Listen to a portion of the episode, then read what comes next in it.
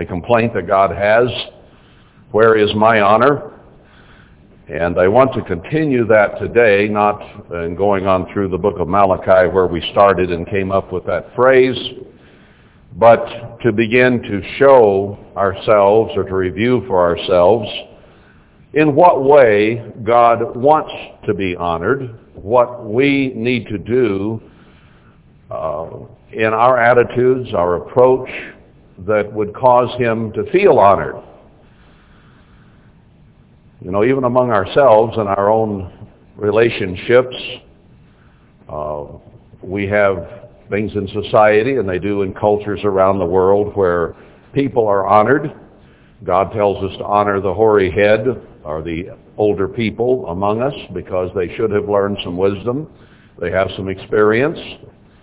Uh, and with that comes a certain amount of honor that God would bestow. And there are Gentile nations, for instance, who have in their culture a veneration of older people and show great honor and respect to them.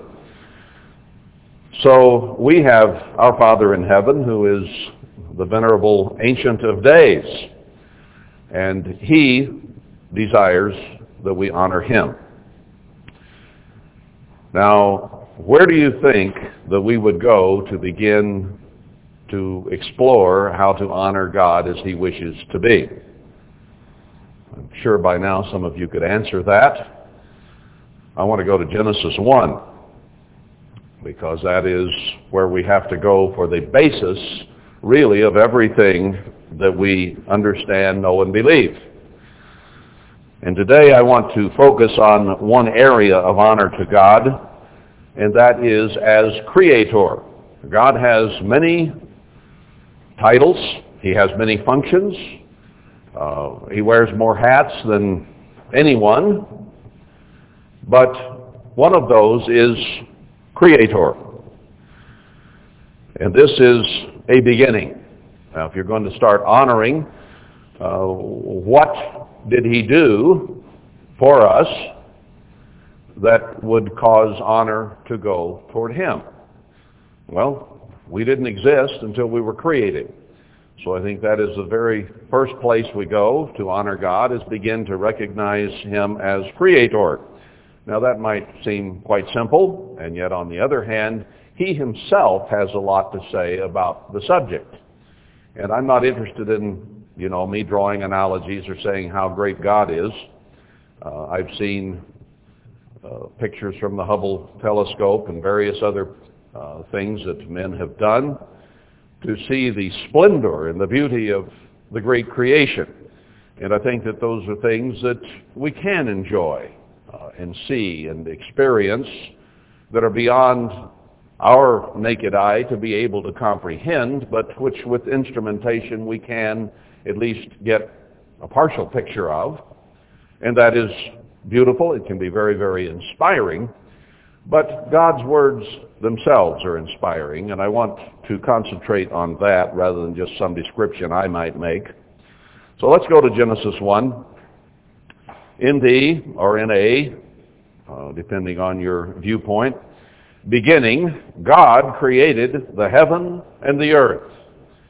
So whether the heavens and the earth mean the orb, the heavenly bodies that we can see, or whether that means a recreation, as Herbert Armstrong indicated, to, to meld science and creation stories together, uh, is not the purview for today, not really where I want to go and try to discuss. It doesn't really matter. The part of the creation that concerns you and me begins right here in what God did. Whether it was creation from scratch or a recreation is immaterial to us because it is what he did at this point that affects us. And indeed, that is as far back as he goes. There may be some oblique or vague references here and there in the scriptures as to what might have come before, uh, but it certainly is not emphasized and certainly not mentioned in a way that would give us a great deal of insight into that. So let's deal with what God has given us. We can speculate a little here and there uh, about those things, as some have, but when it's all said and done, it is only that, speculation. So it is important to us to begin to consider these things from where God begins. That is what he wants us to be most concerned with. Those others are simply peripheral issues that should not take too much of our time and energy to look into, but the things that he has given us, that he has spoken of clearly, are where we should go and see what he has to impart to us through it. And it says the earth was without form, so it did not have specific shapes that could be delineated. And void. Void means essentially empty, an emptiness. So there was not much to behold.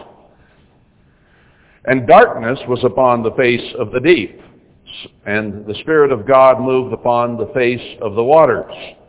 Now there could be some indication there that uh, there was no landform showing because there was nothing upon the face of the deep, and God moved across that, and there was a void, and whatever was there was in total darkness anyway, and you couldn't see it if it was there.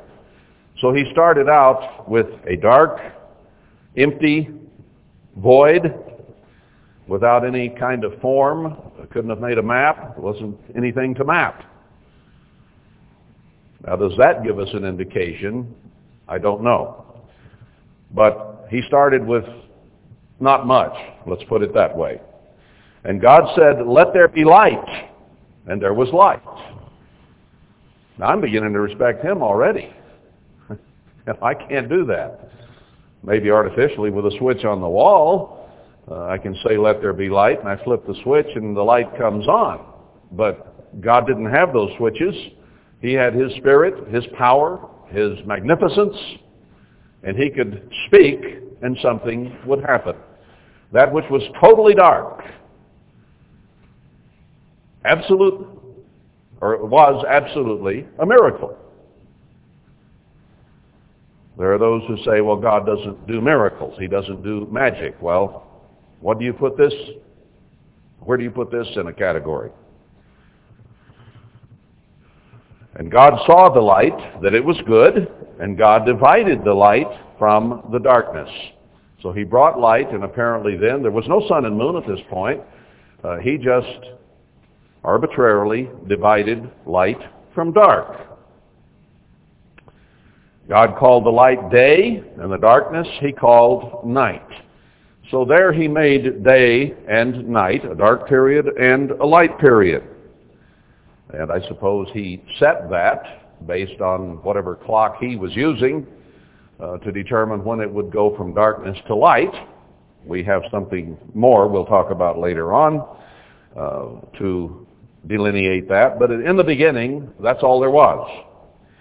And God said, let there be a firmament in the midst of the waters, and let it divide the waters from the waters. Uh, there are the theories that there was a swaddling band of water vapor or water around the earth, which protected the earth from later the ultraviolet rays and enabled man to live up to a thousand years in health. Not just live uh, 40, 50, 60 years, get old, and then have to live another nearly thousand years but to live that long in good health, to produce children when you're six, seven, and 100 years of age, in other words. Uh, and, and so he divided it, and God called the firmament heaven, and the evening and the morning were the second day. Now, whether that was a swaddling band of water and vapor, or whether he's talking about the atmosphere itself here, uh, we don't at this point know for sure, but he called it the heavens or the air, the heaven above us. We take this orb and the atmosphere it has around it for granted, don't we? We just breathe in and breathe out and we have air around us. The heavens are there. We can look up into the sky and see blue in the daytime. We see dark at night and stars. And they're just there. Where did they come from? Somebody, they had to come from somewhere. Now, you can't do this. I can't do this. Mankind in all his glory cannot do what has been done. We pollute it a little. We rest with it, work on it, and usually destroy what is here. We don't make it better, do we? I can't see any evidence of that so far. Would you not have to give great honor to someone, some being, who could cause these things to happen? Now they're here, aren't they? Some people say it just, it's just not going to admit there's a God. This just sort of happened. There was a great explosion. Well, where did the gases come from that exploded? Who lit the match? Where did all this come from? And they come up with these ludicrous explanations of how it could have started the Big Bang or whatever theory is popular at the moment. Anything to keep from admitting that there is a great God who out of love, kindness, and desire to share what he had decided to fix this for us and make it hospitable and then put us upon it. What an incredible thing. God said, let the waters under the heaven be gathered together into one place, and let the dry land also appear, or appear, and it was so. So the void above and the deep is explained a bit here in that land popped up out of the oceans, or out of the water that was on the face of the earth. And God called the dry land earth, and the gathering together of the waters called he seas. And God saw that it was good. He could have made us water creatures, but we would have not had anything to crawl up on to begin our evolution. So he brought land out. And then we'll see if we evolved here in a minute. And God said, let the earth bring forth grass, the herb yielding seed and the fruit tree yielding fruit after his kind, whose seed is in itself upon the earth. And that was so. So he just takes this big dark expanse of water, brings dry land up out of it, and then begins to plant, to create and plant all the vegetation we see around us. We like vegetation, don't we? We love to see trees and flowers and grass. We don't like it when it's just plain barren and nothing is there. We love to see things that are pleasant to the eye. And the earth brought forth grass and herb yielding seed after its kind and the tree yielding fruit whose seed was in itself. God said it was good. Verse 13, and the evening and the morning were the third day. And God said, let there be lights in the firmament of the heaven to divide the day from the night, and let them be for signs or signals, and for holy seasons, and for days and years. Let them be for lights in the firmament of the heaven to give light upon the earth, and it was so. God made two great lights, the greater light to rule the day and the lesser light to rule the night. He made the stars also. And God set them in the firmament of the heaven to give light upon the earth, to rule over the day and over the night, and to divide the light from the darkness. And God saw that that was good. So just bing. You had stars. You had the sun and the moon. I wonder if there's some, in, some insight there. Uh, they say that those stars were out there for billions of years. Well, this says during the creation week, he created the sun, the moon, and the stars. Hmm, that's interesting.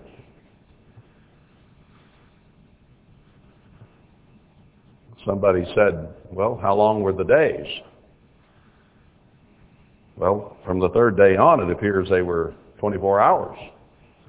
They might have been longer than that before then. Who knows? The, the light and the dark periods, because the sun and the moon were not there prior to that time. So is there the possibility of aeons of time that were there? I suppose so. But it isn't the point. The point is a great being began to do something here that would impact the future. And that was the fourth day. And then he created the fish and so on. I won't read all of this uh, and go over it, but the beasts of the earth. So we have plants and we have fish and the, the denizens of the deep, and then the creatures that are upon the earth. And he said that was good. Uh, and then in verse 26, God said, let us make man in our image after our likeness. Now, any, everything up to this point had not been specifically like God. But now he was going to make something that was a special creation. He had all these animals and all these fish and so on, but they weren't special. I mean, yeah, they were special in their own way, but not like what he was about to do. Let us make man in our image shaped like, essentially functioning like God functions. The Bible speaks of his breath. It speaks of his insides, his bowels, his, uh, uh, and so on. It talks about him eating, talks about him drinking. Uh, our physiognomy is patterned after the shape, uh, the form of God. Our whole uh, human system. And let them have dominion over the fish of the sea and over the fowl of the air and over the cattle and over all the earth and over every creeping thing that creeps upon the earth. So man, created here, was to rule over all of it, to oversee it. And then it says he created them male and female. There's a place says that he created man himself in the exact same image of God. So God is a male figure, a father, but a female is complementary to that. And that is the way it has been ever since. God intended male and female. He did not intend uh, cross-gender. He did not intend the perversions we see around us today. But he intended us to be male and female as a complement to each other and a wonderful complement to each other. Women say of men, you can't live with them, you can't live without them. And I think the same is true the other direction. It's, it's a two-sided coin. Uh, we have our difficulties with each other, male and female. And yet on the other hand, wouldn't it be awful uh, if God had created all men or all women, you know, and, and he didn't have what God made? He made it this way because it's a wonderful thing to have male and female. We should not be having a battle of the sexes going on as we have in the world today. We should have a learning to live together in love and joy and peace in the way that God intended and created with Adam and Eve, in which was very quickly perverted, and it's begun, it became a war ever since. But it should not be that way. It's just hard in Satan's society and man's purview for it not to be that way. But we need to work on that one. God set rules for those things. God blessed them and told them to be fruitful and multiply and replenish the earth and subdue it. So we were, he made two and told them, inhabit the earth, multiply and be all over the earth. Um, so man was the last of that creation. Then in chapter 2 he says, Thus the heavens and the earth were finished, and all the host of them. So he had created the heavens we see, and the earth, and the host of them. And on the seventh day God ended his work which he had made, and he rested on the seventh day from all his work which he had made. And God blessed the seventh day and sanctified it. That is, set it aside, set it apart from all the other days. Because that in it he had rested from all his work which God created and made. So the, the Sabbath became a part of the Ten Commandments when the law was codified. But within creation, by resting on that day, God did create the Sabbath day. Now, the Sabbath then becomes here, does it not, symbolic of creation. And what it is saying is that if you celebrate any other day as the holy day or the Sabbath, such as Sunday or Wednesday or whatever your culture or religion might denote, then you are missing the point. And you are not honoring God as creator. In fact, if you keep Sunday, you are dishonoring God and denying him as creator because that is the day he set aside for us to memorialize the creation. Every day, or every week, when the seventh day comes around, it needs to enter our head that this is the day that memorializes the creation of earth, our environment, and of us. It is a celebration of the work that God did in that week. We need to look at the Sabbath as a time for us to rest and to consider what God has done. Now he tells us in Isaiah to take our foot off the Sabbath, not to think our own thoughts or seek our own pleasures on that day, but that it is a day set aside to consider what he has done. So his function as creator is so important that every seventh day of our existence is put there for us to consider the works that he did so that what? We might see God in that creation and honor what he has done by even making us and making the environment we live in. You see why the Sabbath became a sign between God and his people, as it says in Exodus 31 and other places? Because it was established at creation and it was established. And what did he do? He said he blessed it, set it aside, rested uh, from the works. Now there is a statement here. I don't see it right there. Maybe it's further on. Does, doesn't it say that he considered it and said it was very good? I'm not seeing that. Oh, verse 31. God saw everything that he had made, and behold, it was very good. And the evening and the morning were the sixth day. Then he sat back and observed what he had done and rested on that day. When you finish the week, the work week, then you sit back and you rest from that. You might determine or think about how good a week you had. What did you do? What did you accomplish? But then you put your life and your business and your all those things aside, and you don't think about those things on the Sabbath.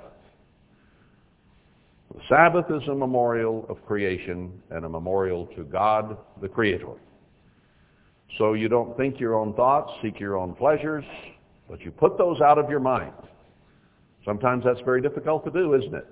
Maybe you have things that are going on in your life and uh, in your work or your business or whatever, and your mind wants to drift onto those things. No, you pull it up short.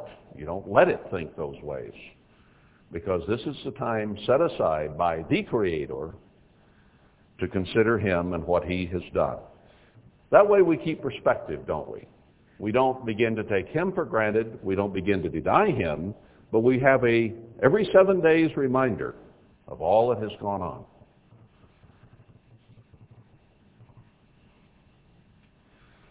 Now it's easy to lose sight of that. There was a man who was, in essence, a pretty righteous man, I think, that God could find no real fault in. Probably one of the more righteous men that ever walked the face of the earth. His name was Job. Let's go to the book of Job briefly. I want to go to chapter 36. Uh,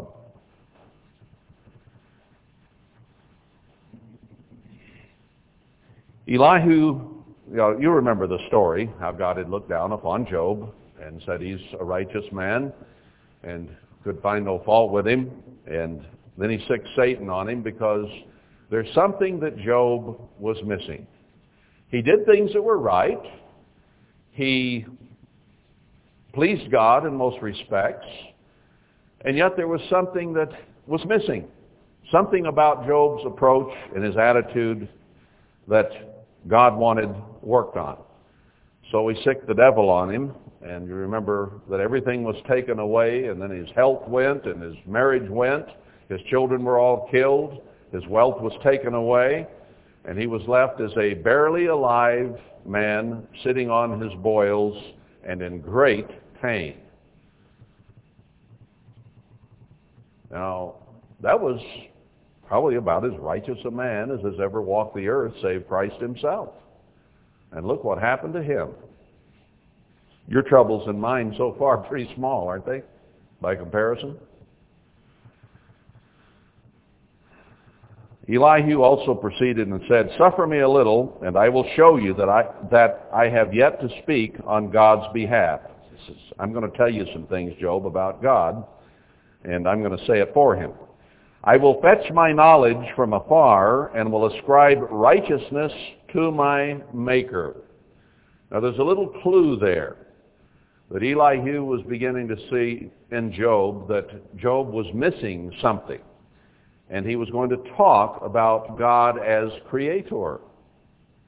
Now is that a clue as to what God would eventually get around to?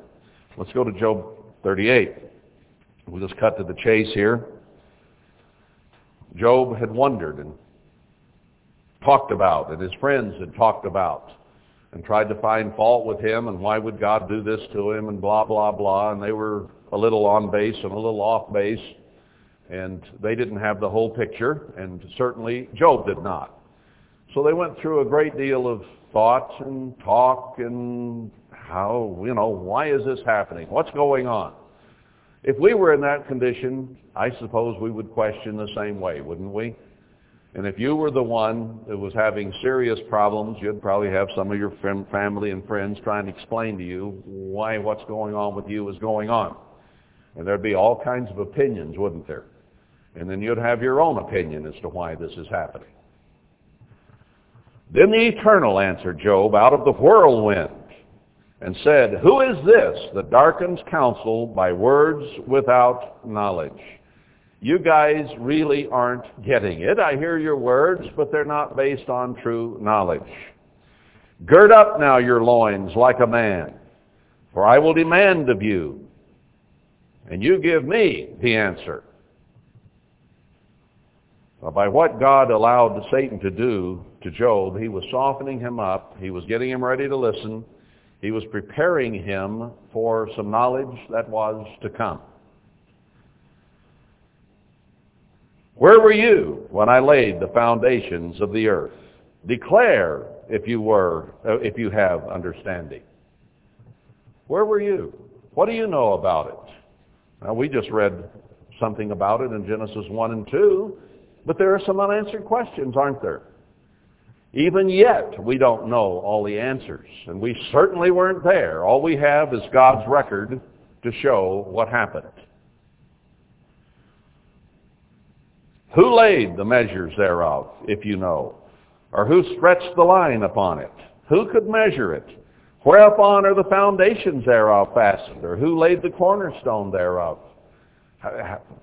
Why does it stay like it is?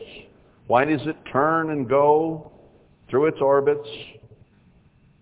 What's it based on? What keeps it there? Why doesn't it just fall or something? Why doesn't it fly apart? What's the foundation?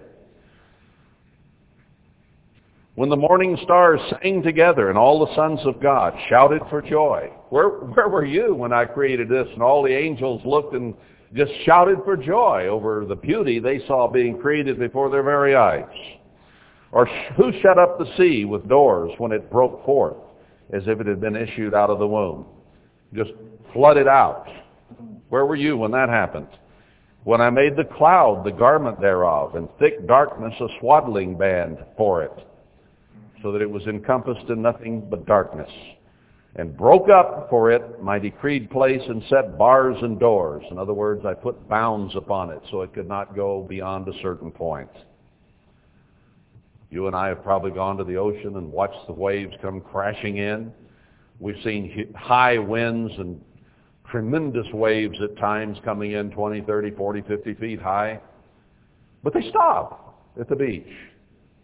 Now maybe a tsunami might make them go up a little further once in a while, but not that far. There are boundaries there. It stops. What do you understand and know about that? you know, it's a mystery to us.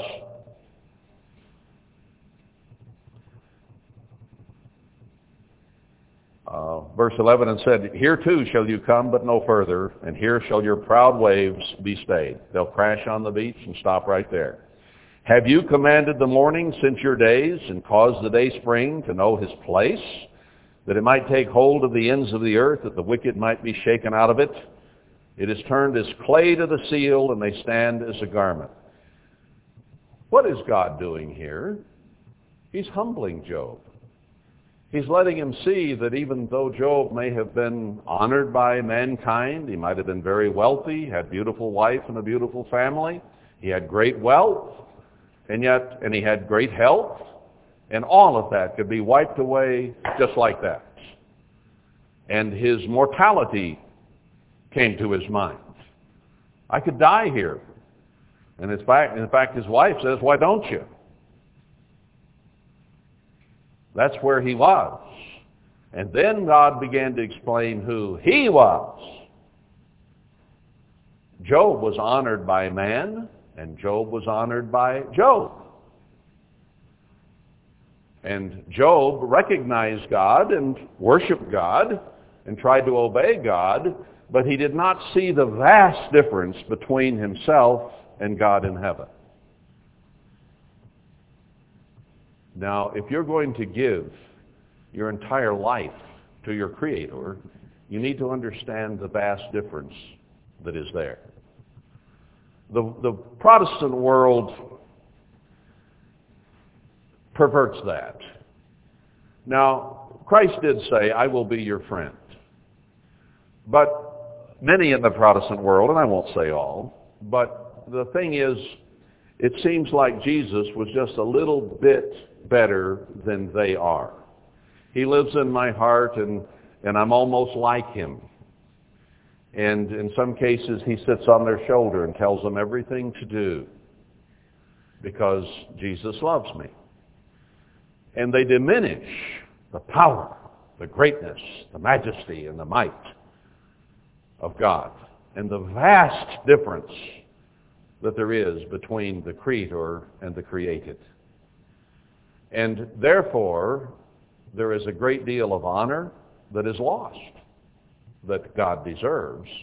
And that's what he's pointing out to Job. Don't you see the difference between you and me and how much greater I am than you are? It is humbling. It makes us feel small. And there is the other ditch. There is the danger that we not only feel small, but then we begin to feel utterly helpless and unable to do. Now, God wants us to come to that point. That's what repentance and baptism is all about, is that we begin to realize that we really are nothing that our entire life is nothing but vanity. And it doesn't make any difference what you do on the face of this earth while you walk it. You're going to die, and you can't take it with you, and pretty quickly you will be forgotten. Just dead. And we have to come to the point we realize that of and by ourselves, our lives are utterly valueless. They're temporary. They're going to go away. What value we might ascribe to ourselves or other human beings while we're on this earth goes away the minute the breath of life leaves our body and we are then inert. He wants us to grasp that and that whatever great works or whatever great mind or whatever great you think about yourself or where you live or anything else just dissipates so very quickly and is gone.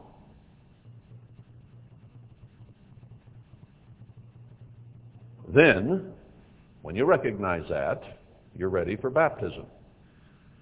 Herbert Armstrong expressed it that I came to the point I realized I was a burned out hunk of junk.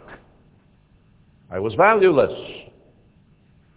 So we have to go through what God put Job through to recognize that we are of no value. It's okay to lose your self-esteem. I don't care what the world around you tells you. God wants us to lose our self-esteem. He wants us to come to the point we recognize we're not worth anything. And we'll die, and that's it. We just rot. Now once we have finally come to that position, mental attitude and approach, then we're ready to say, since I'm not any good, give me your life. Give me your spirit. Give me your mind and your thinking so that I can become worth something. Then we do not have self-esteem, do we? We esteem he who put us here as the creator who actually can cause value to be created within us. It is then preserved, that value. He tells us to build up treasure in heaven. Treasure on this earth means nothing. It goes away when you die. You cannot take it with you.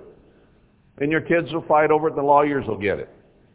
And then after the lawyers get it, their kids will fight over it and another lawyer will get it. Or the politicians will get it. Or the corporations will get it. And then the corporations are all going to die and it won't mean a thing, will it? All of the things God, man has made on this earth are going to be wiped away. Our cities, our great works, our highways, everything is going to be turned upside down and destroyed because it pollutes what God made. And mankind himself would be utterly destroyed and no flesh saved alive. What God did here with Job is what he is about to do to the entire earth. He's going to take away all happiness, all joy, all possibility of life, to the, and create and allow to be created wars, famines, and pestilences that reduces to about the same situation Job was in. Then we might be humbled on this earth.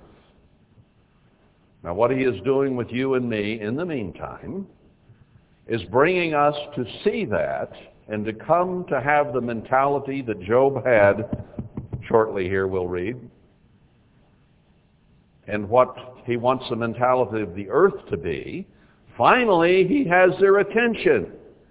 Everything you made on the earth has been destroyed. Everything I made still here. Get the point? That's what he's going to do with the people of this earth. That's why Job is such a pivotal book. The message here is very clear, and it is not just about this man. It's about the Creator. And that's what he begins to point out. Where were you when I did all these things? He goes on and on. Verse 25, who's divided a watercourse for the overflowing of waters, or a way for the lightning of thunder? I was watching some lightning last night. What do you know about that? What can you do about that? Can't stop it. You can observe it. Don't even really know too much about it. What about rain? Verse 31. Can you bind the sweet influences of Pleiades or loosen the bands of Orion? Can you bring forth Mazzaroth in his season? What can you do about the orbits of the stars? Can you make them come around? Can you speed them up? Can you change the orbits? I don't think so. Can you set the dominion thereof in the earth, verse 33? Can you lift your voice to the clouds? Can you send lightning that they may go? No, can't do any of these things. He just goes on and on. Uh, verse 39, he, or chapter 39, he talks about the birth and the calving cycles of the animals and so on. We can't do anything about that. We can barely understand all this thing. Whole chapter 39, God just goes on and on and on about the things in the creation. I think we get the point. You can read it. Probably you are as I talk. Verse, uh, chapter 40. Moreover, the Eternal answered Job and said, Shall he that contends with the Almighty instruct him? What are you going to tell me? What do you know that I don't know? You thought you were so smart. You thought you were so important and had honor and everybody else honored you. What, what do you have to call honor? Well, I'm from this land. I'm from that state. I'm from this country. I'm, my parents are all Jews or, you know, whatever we claim our fame from. You know, a lot of people, because they're from a certain city or state or nation or lineage, they brag about those things. Did you make it? Where were you? When that particular part of the earth was made. What, how can you ascribe greatness to that? What makes you so proud you were from here or here or here? You didn't have anything to do with it. You were just born bawling your eyes out. Anything to do with it. Then why are we so proud of where we came from? Or where we think we're going?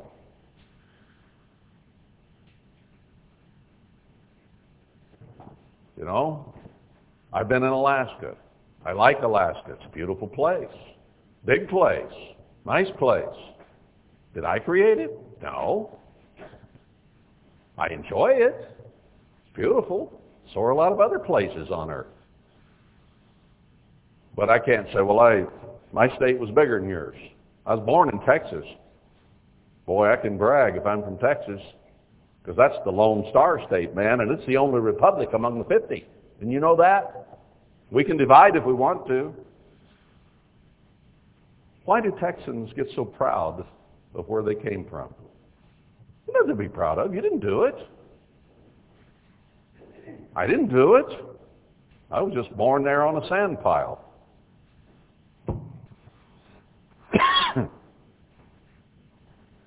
but we find ways to pick ourselves up, don't we?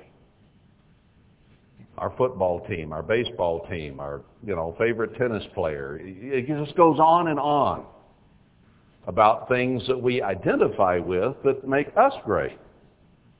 How does it make you great that they have a good football team in your state?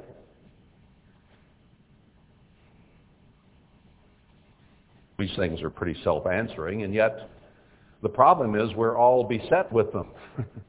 we all have them we try we, we realize we ain't much and therefore we try to build ourselves up to be much don't we? Let's just go ahead and admit why we feel inferior. You know why you feel inferior? Because you're inferior. Duh. We're all inferior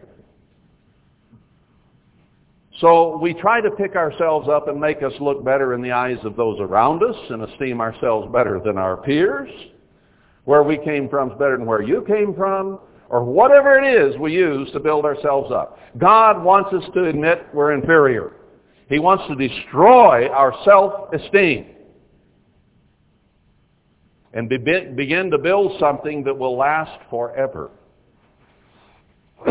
See, the world has it all backward. They want to build each kid up to think he's the greatest. Oh, you did so good. Good job. You're so wonderful. On and on and on it goes ad nauseum. No kid left behind. Every one of them's an A student. Don't ever fail them because they failed. what? Make them feel good about themselves. Build their vanity. Build their ego. It's a wrong approach. Now, yes, we need to give credit where credit is due. but what does God tell us to teach our children as they begin to grow up? Does he tell us to teach them how wonderful they are? Or, somebody give me a scripture on that. how great you are. You're my kid. My kid's better than your kid. He doesn't tell us that. What does he tell us to do? He tells us to teach them about God. Instruct them in my ways, in what is good, what is great. Show them that I am great, says God. I can go to a lot of scriptures to show you how he tells us to instruct our children. Teach them that he is great, not that they are great. They might wind up like Muhammad Ali, if some of you remember him. I am the greatest!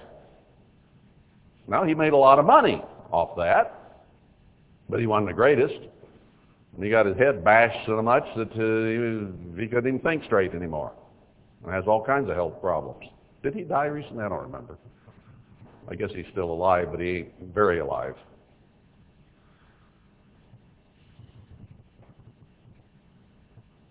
What right do we have to think that we're such a much? Because we're not. No, our self-esteem has to go away. And then we have to esteem what can be built spiritually as something important that can abide and live forevermore.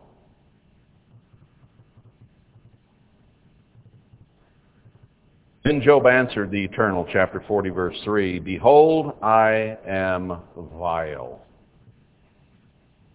What is vile? What does vile mean? It means, Oof. Did you ever put in your, anything in your mouth that just, oh, bite into a piece of liver maybe if you're eating liver and it had a little bit of gallbladder in it? That's vile.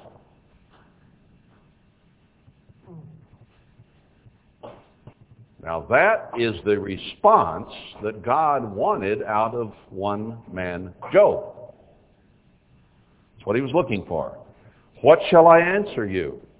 Where I'm from, who I am, what I've done, doesn't mean a thing. I'm about to die here. I will lay my hand upon my mouth. Now how fast are we to justify ourselves when something might be pointed out that we do wrong? or think wrong. We immediately begin to defend and justify ourselves. That's just the way we are, isn't it? We have our self-image. We have our image of others. And if anybody points out something that might be wrong with us, we immediately begin to blame them or point out their faults or their errors. We're not willing to say, all right, I'm vile. I'm vile because my mama and my daddy made me. You know, I'm nothing. It is our vanity, our ego, our pride, our self-righteousness that causes us to defend ourselves. And every last one of us has it in us. If you don't believe it, see how you react when somebody points out something that might be a failure or an error or a problem in your character or what you do. Self-justification comes so fast. Now, what are we justified in? Nothing. Whose justification do we need? Emmanuel, our Savior. He is the only one who can justify us. We cannot justify ourselves. We have sinned and come short of the glory of God in so many, many, many ways. So we say, I'm vile. There is nothing good in me. Now, is that what Paul said? Yeah, I'm the chiefest of sinners. I am nothing. Who will deliver me from this body of sin and death? Utter, total frustration overcame Paul at times. The things I want to do, I don't do, and the things I don't want to do, I do. Oh, woe is me. Paul couldn't stand himself.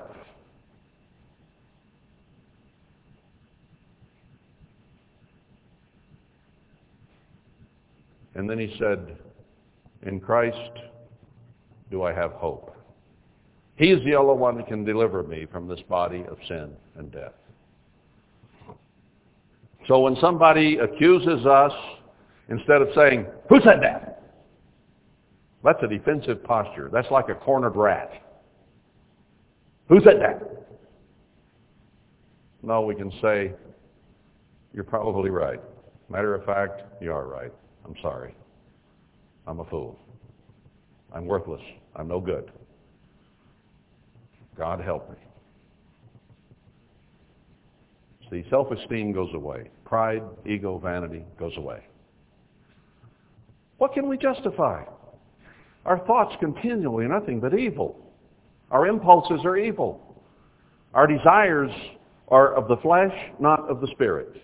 The spirit indeed is willing, but the flesh is weak. It is a constant, overall, daily, minute by minute, second by second battle, isn't it? Not to be discouraged, not to be frustrated, not to be catty, not to be selfish, not to be blah, blah, on and on ad infinitum. Proud, vain, egocentric, putting ourselves above others. We're nothing compared to God. Isn't that what he's trying to get across here?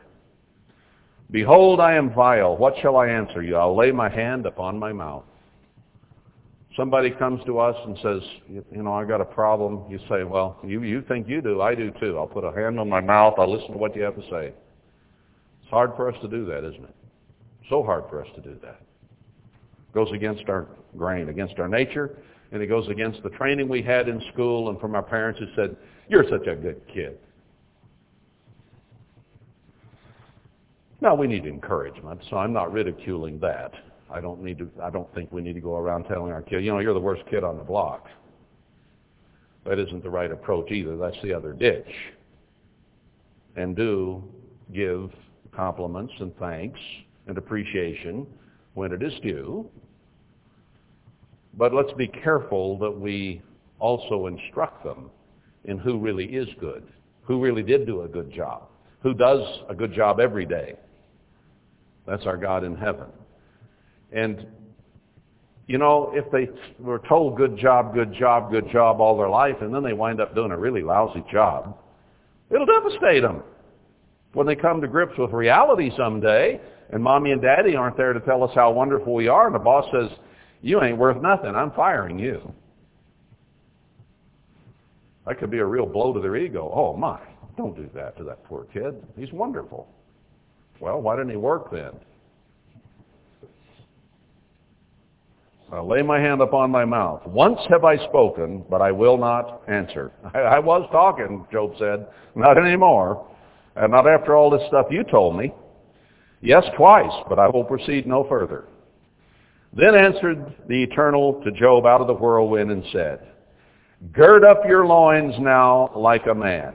I will demand of you and declare you to me. I'm going to ask you a question, and you better answer it. Now, I see you groveling. I see you understand now finally that you're vile. That's progress.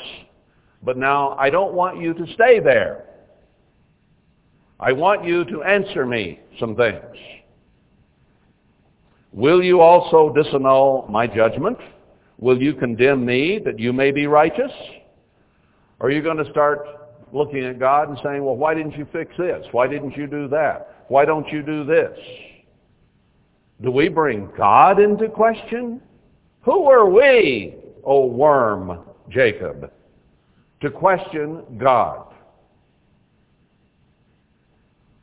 We are in the end time now, and things are beginning to happen all around us in the world.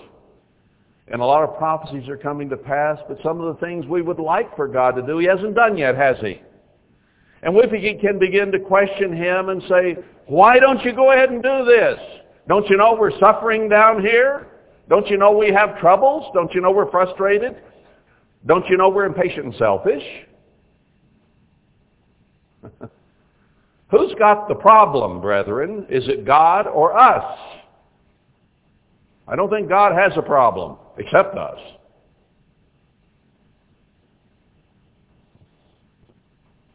Who are we to question him? Who has an arm like God? Or can you thunder with a voice like him? Sound of many waters? Deck yourself now with majesty and excellency and array yourself with glory and beauty. Can you do that? No, I can just barely bathe enough to keep from smelling bad. Certainly can't array myself with glory and majesty, can you? Cast abroad the rage of your wrath, and behold every one that is proud and debase him. Isn't that what we just said? Get rid of your self-esteem, your pride of country, of state, of school, of team, or whatever it is that we identify with to make ourselves feel better. Look on everyone that is proud and bring him low, and tread down the wicked in their place. Hide them in the dust together and bind their faces in secret.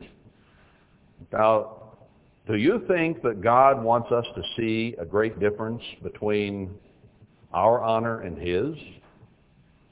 And yet mankind lifts him up and talks about all his wonderful things that he's done, his skyscrapers and his airplanes and his, you know, ad nauseum. Hide them in the dust together. Bind their faces in secret. Then will I also confess to you that your own right hand can save you. Behold now, Behemoth, which I made with you. He eats grass as an ox. His bones are strong as pieces of brass, and so on. Some of the skeletons we can dig up of amazing, big creatures. Powerful. you know, could eat Job in one bite. God brings that up. Who do you think you are, Job? Verse chapter 41. Cast, can you draw out Leviathan with a hook? Huge sea creatures that God made. Can you get a line and hook and draw him out of the ocean? Or his tongue with a cord which you let down? Goes on and talks about those things uh, that God has made on the earth. And then he even compares it to Satan, I think, in symbolism, verse 33. Upon earth there is not his like, who is made without fear. He beholds all high things. He is a king over all the children of pride. Now we've said that that might refer to Satan, but in a way, if God made a huge sea creature uh, that we might see fossils of, he's bigger, he's stronger, he can do all kinds of things that you can't do. In other words, anybody that might feel pride is diminished when they look at a creature like that. You know, there are little things that scare us. We can be scared of insects, mice, elephants. We can be scared of a lot of things that are on the face of this earth, can't we? And God describes some of the biggest things he made and said, these are kings over all the children of pride. In other words, you really don't have anything to be proud about. You can be eaten in one bite. Big deal, Job. One whirlwind can take away your children and kill them all. One touch of Satan's finger can turn you into a boil from head to foot. You aren't much. Then Job answered the Eternal and said, he finally gets the whole picture. I know that you can do everything and that no thought can be withheld from you. There's not a thought that can go through my mind, through your mind, he, he said, his mind, our minds, that God doesn't know about. You can't sneak a thought by him, brethren. He sees and knows them all. If he counts your hair, he certainly monitors your thoughts. Big Brother is watching. Big Brother, Christ himself, is analyzing. He's determining. He's judging whether or not you're worth saving forevermore or whether or not it would be better just to wipe you out and that's the end of you. That's the judgment that is going on in his mind with you and me this very day, this instant. That's why it is so important that God raised the question, where is my honor?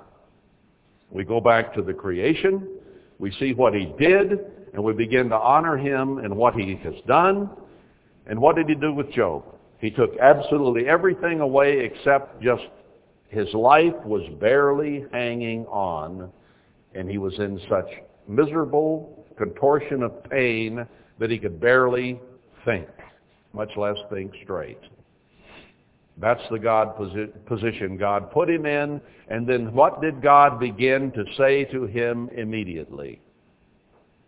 Here is what I have made. What have you done? Nothing. I have no answer.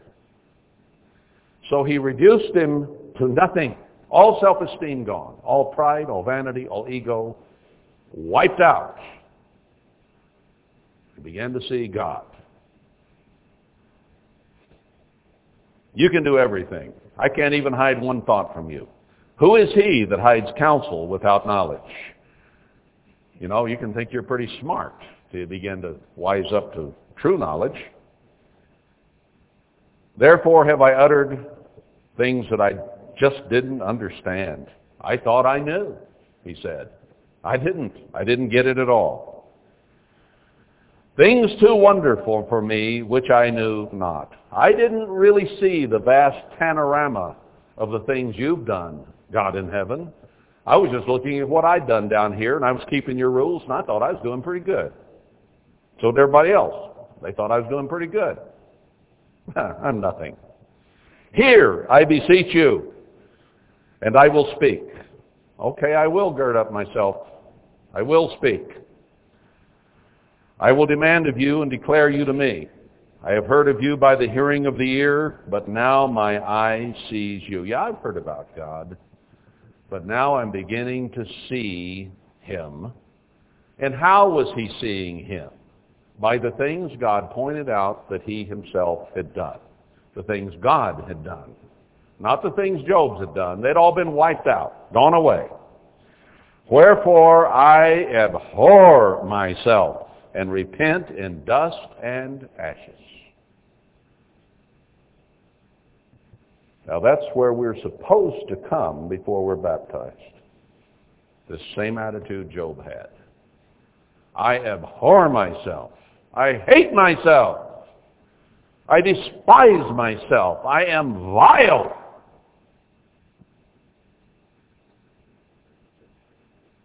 If we haven't come there or didn't get there before we're baptized, we better work on getting there. All self-esteem and pride of any kind has to go away. God hates pride of any kind.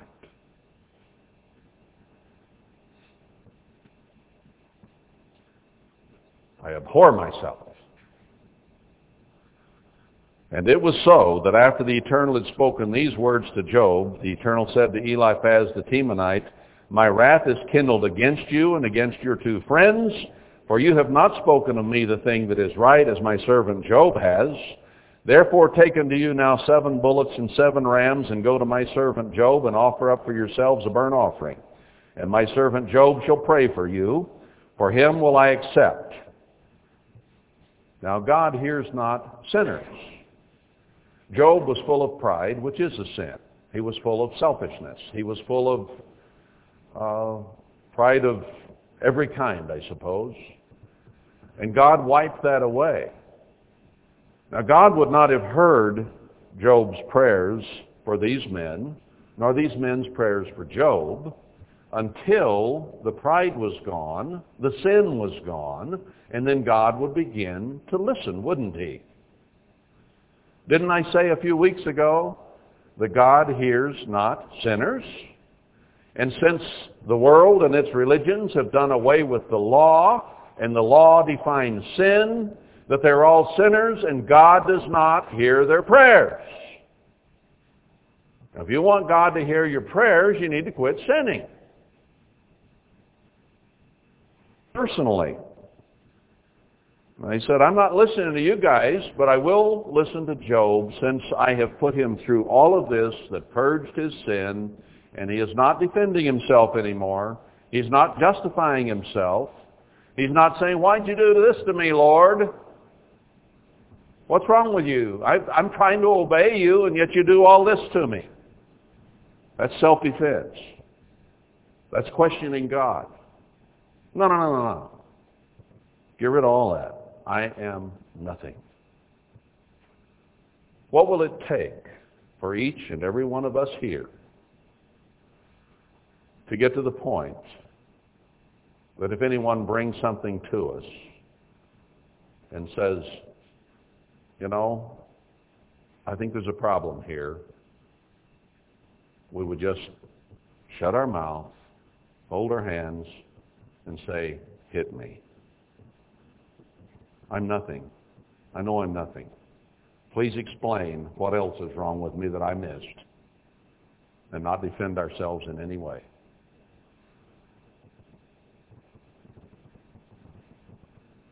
Is there someone here who's reached that? I'd like for you to come explain to us how you got that way.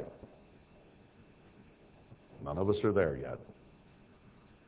You know, it bothers me in a lot of ways that I am here to teach this because I fall so far short of this, it's unbelievable. And yet God put me here to teach it. And that in itself is a frustration. Who am I to teach others what they should do when I have so much trouble doing it myself? I try, but it's difficult. We all want to defend ourselves. We all want to make ourselves look good. We want everybody to think well of us. We want God to think well of us. And we certainly want ourselves to think well of us. And we will do anything to make ourselves look good. Well, God just took all of that away from Job. I abhor myself and repent and dust and ashes. All self-esteem gone. The only esteem we can have is that we know God. That is our only claim to fame. He is our creator. He made us of the dust of the earth. And to dust we will return. If we will be humbled and become meek and easily entreated, taught, teachable, not righteous in our own eyes, then at some point God's going to say, all right, I think I'll keep that one. He sees my glory. He sees what I did. He recognizes he is nothing, and he's ready to do my bidding, to do my will, to follow my ways, and I want that preserved. That's what he's looking for.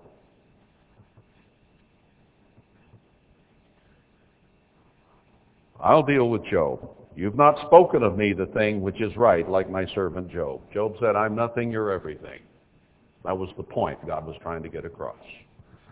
So Eliphaz the Temanite and Bildad the Shuhite and Zophar the Naamathite went and did according as the Eternal commanded them. The Eternal also accepted Job. And the Eternal turned the captivity of Job when he prayed for his friends, not in self-righteousness, but in true, abject humility. You know, we can, we can raise great prayers, wonderful prayers in self-righteousness. Didn't the Pharisees do that? They made great prayers. They prayed for everybody. But they were so full of pride and selfishness and vanity and ego that God would not accept those prayers. Now, God was not really accepting Job's prayers until he, in true humility, prayed for his friends. Also, the Eternal gave Job twice as much as he had before. And then came his relatives. He blessed the latter end of Job more than his beginning. And then names how many sheep and cattle and so on he had. And he had seven daughters, or seven sons and three daughters. And they were the most beautiful daughters on earth. Now, it did not take away the memory of those children who were killed there were some abject lessons, object lessons that needed to be learned. And Job learned those. And thereafter he honored God as the great creator and realized that he was nothing, And then God gave him these physical blessings back as replacements, and he took great joy in them, I'm sure. But he didn't forget the lessons. Now, God sometimes just really has to hammer it home, doesn't he, brethren? In you and in me. He just has to hammer it home. This life is a proving ground. It's boot camp for eternal life. And it's tough and it's rough. And to do the things God wants and to honor him the way he wishes to be honored does not come naturally. To honor ourselves is easy. It's the principle here that we need to get.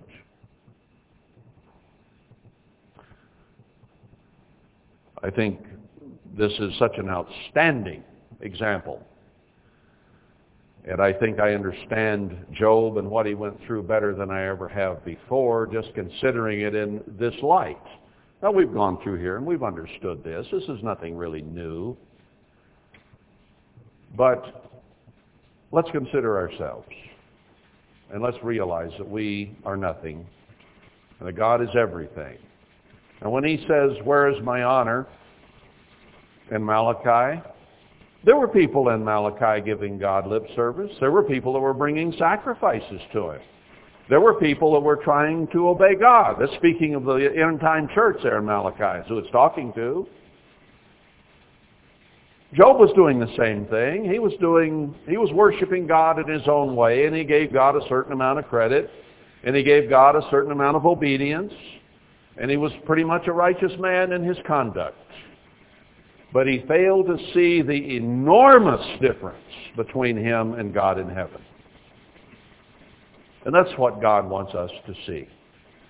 So if we then reckon ourselves as nothing, the only way we can be something is in building a life, a thought pattern, a series of actions, the way we live that reflects His majesty, His glory, His way of life, his way of thinking.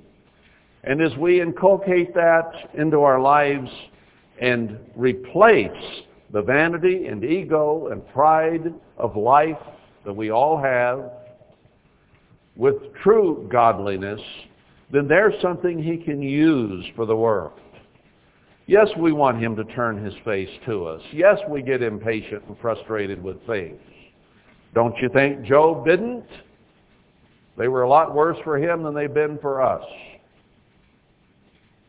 So if we can learn from what this man went through, if we can take it all back to Genesis 1 and 2 and bring it forward into our lives and make these changes without having to go through what Job went through, then God is going to save us out of that and account us worthy to escape all these things that are coming because we have humbled ourselves before Him. And the world that does not humble itself before God and honor Him and come to glorify Him and not themselves, they're going to be wiped out. And absolutely humbled to the point Job was when they're ready to say, yes, Lord. He's called you and me right now to do this very thing without that kind of pressure. Now, he could put it on us like he did Job. But he isn't, is he? I'm not as righteous as Job was. You aren't either. I'm not as obedient as Job was. None of us could even begin to carry Job's or Moses or Abraham's shoes. And certainly not Christ.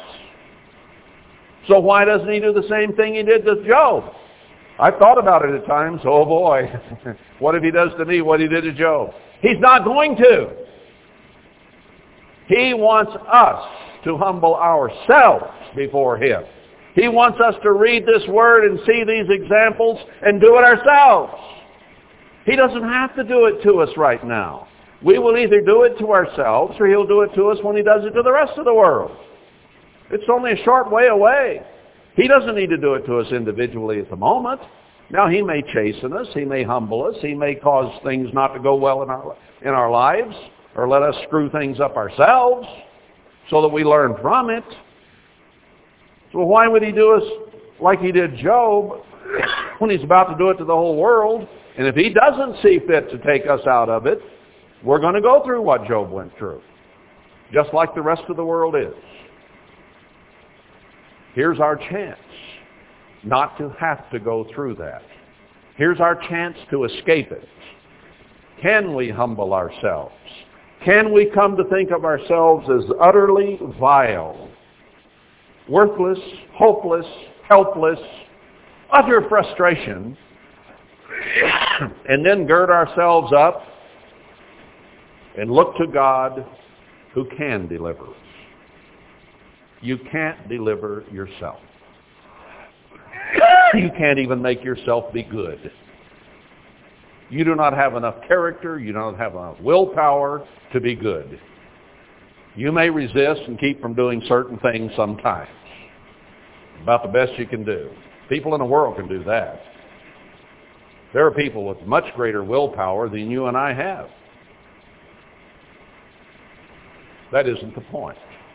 The point is humble yourself before God and then allow him to lift you up when he sees fit, how he sees fit, to separate you from the world because you did what? You already separated yourself from the world, so he protects and respects what you did by removing yourself from the world. See why he says, don't have fellowship with the world, have fellowship with him? Because in so doing, you are setting yourself aside for his purposes, and he's going to honor and respect what he and his Spirit is doing through you.